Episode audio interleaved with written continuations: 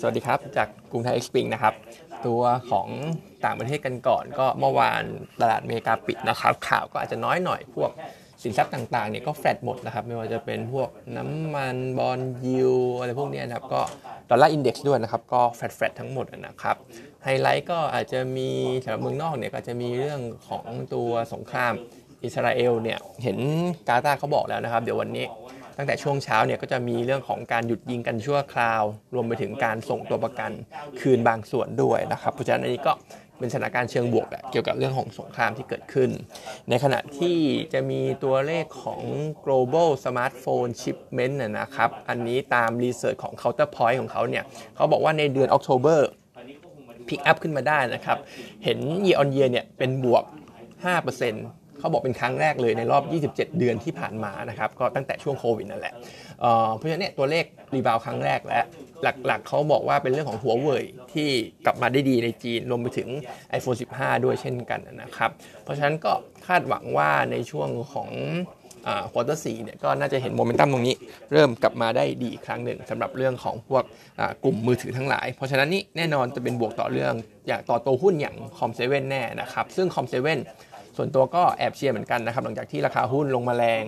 จากผลประกอบการที่ผิดหวัง แต่ว่าตรงนี้ผมคิดว่าน่าจะ price in ไปเยอะแล้ว ถ้าไปดูเรื่องของ PE valuation เนี่ยตอนเนี้ยต่ำแทบจะเป็น record low ของทาง Com7 เขาแล้วนะครับ เพราะฉะนั้นก็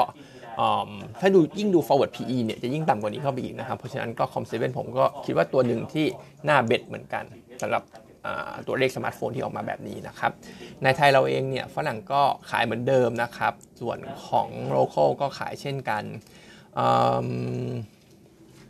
อื่นๆก็จริง ๆ ก็ไปที่ paper เลยแล้วกันนะครับ วันนี้เรามี 2 ตัวตัวแรกเป็น ADVANC ก่อน เมื่อวานมี Analyst Meeting นะครับ ซึ่งดูโทนแล้วก็เหมือนจะบวกอ่อนๆแหละสำหรับตัว ADVANC นะครับ เป็น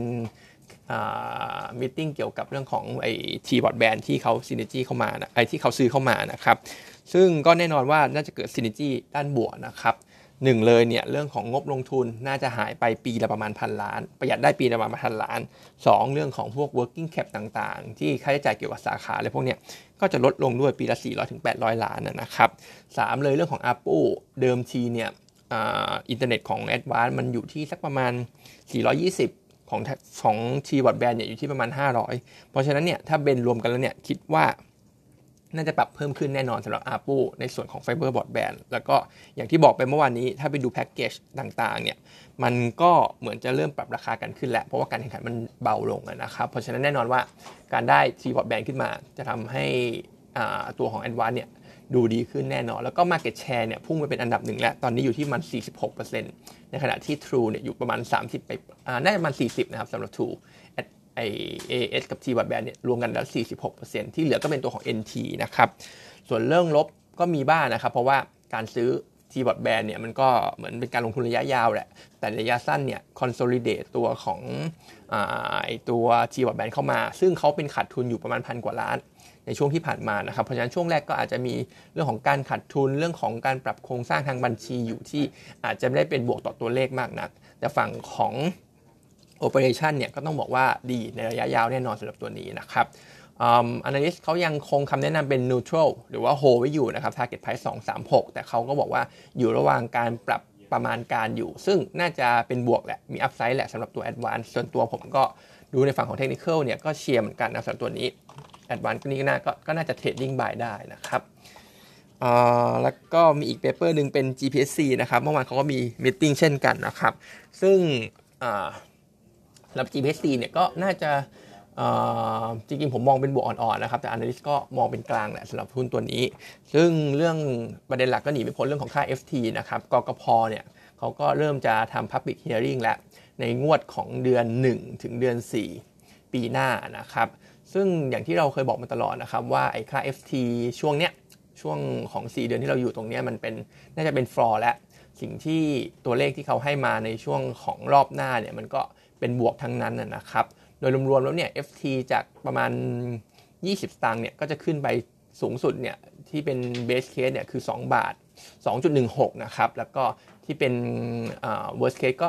0.89 เพราะฉะนั้นเนี่ย worst case มันก็สูงกว่าค่า FT ปัจจุบันไปพอสมควรนะครับ ก็ก็เลยมองเป็นบวกกับพวกกลุ่มของ GPC หรือว่า SPP แน่นอนนะครับ ในขณะที่เรื่องของ capacity ด้วยความที่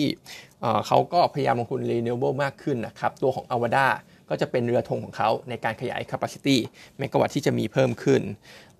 ณนะปัจจุบันเนี่ยเขามีสักประมาณพันหก equity เมกะวัตแต่ว่าภายในปี 2025 เนี่ยหรืออีก 2 ปีข้างหน้าเนี่ยเขาจะขึ้นไป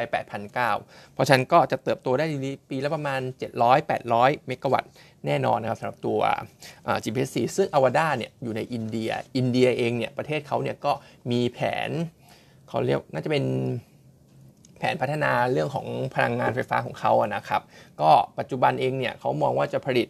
อันนี้คือของประเทศอินเดียนะจะผลิตเรื่องของ renewable เนี่ยประมาณ 179,000 เมกะวัตต์ก็จะเพิ่มไปเป็น 500,000 เมกะวัตต์ภายในปี 2030 เพราะเพราะฉะนั้นก็จะเห็นได้ว่าอาวาดาเนี่ยก็จะมีส่วนร่วมในในเรื่องของการเติบโตเติบโตตรงนี้ในประเทศอินเดีย capacity เมกะวัตต์ของทางอาวาดาเนี่ยก็มีแนวโน้มจะโตขึ้นแน่นอน ก็เป็นบวกต่อ GPSC เขา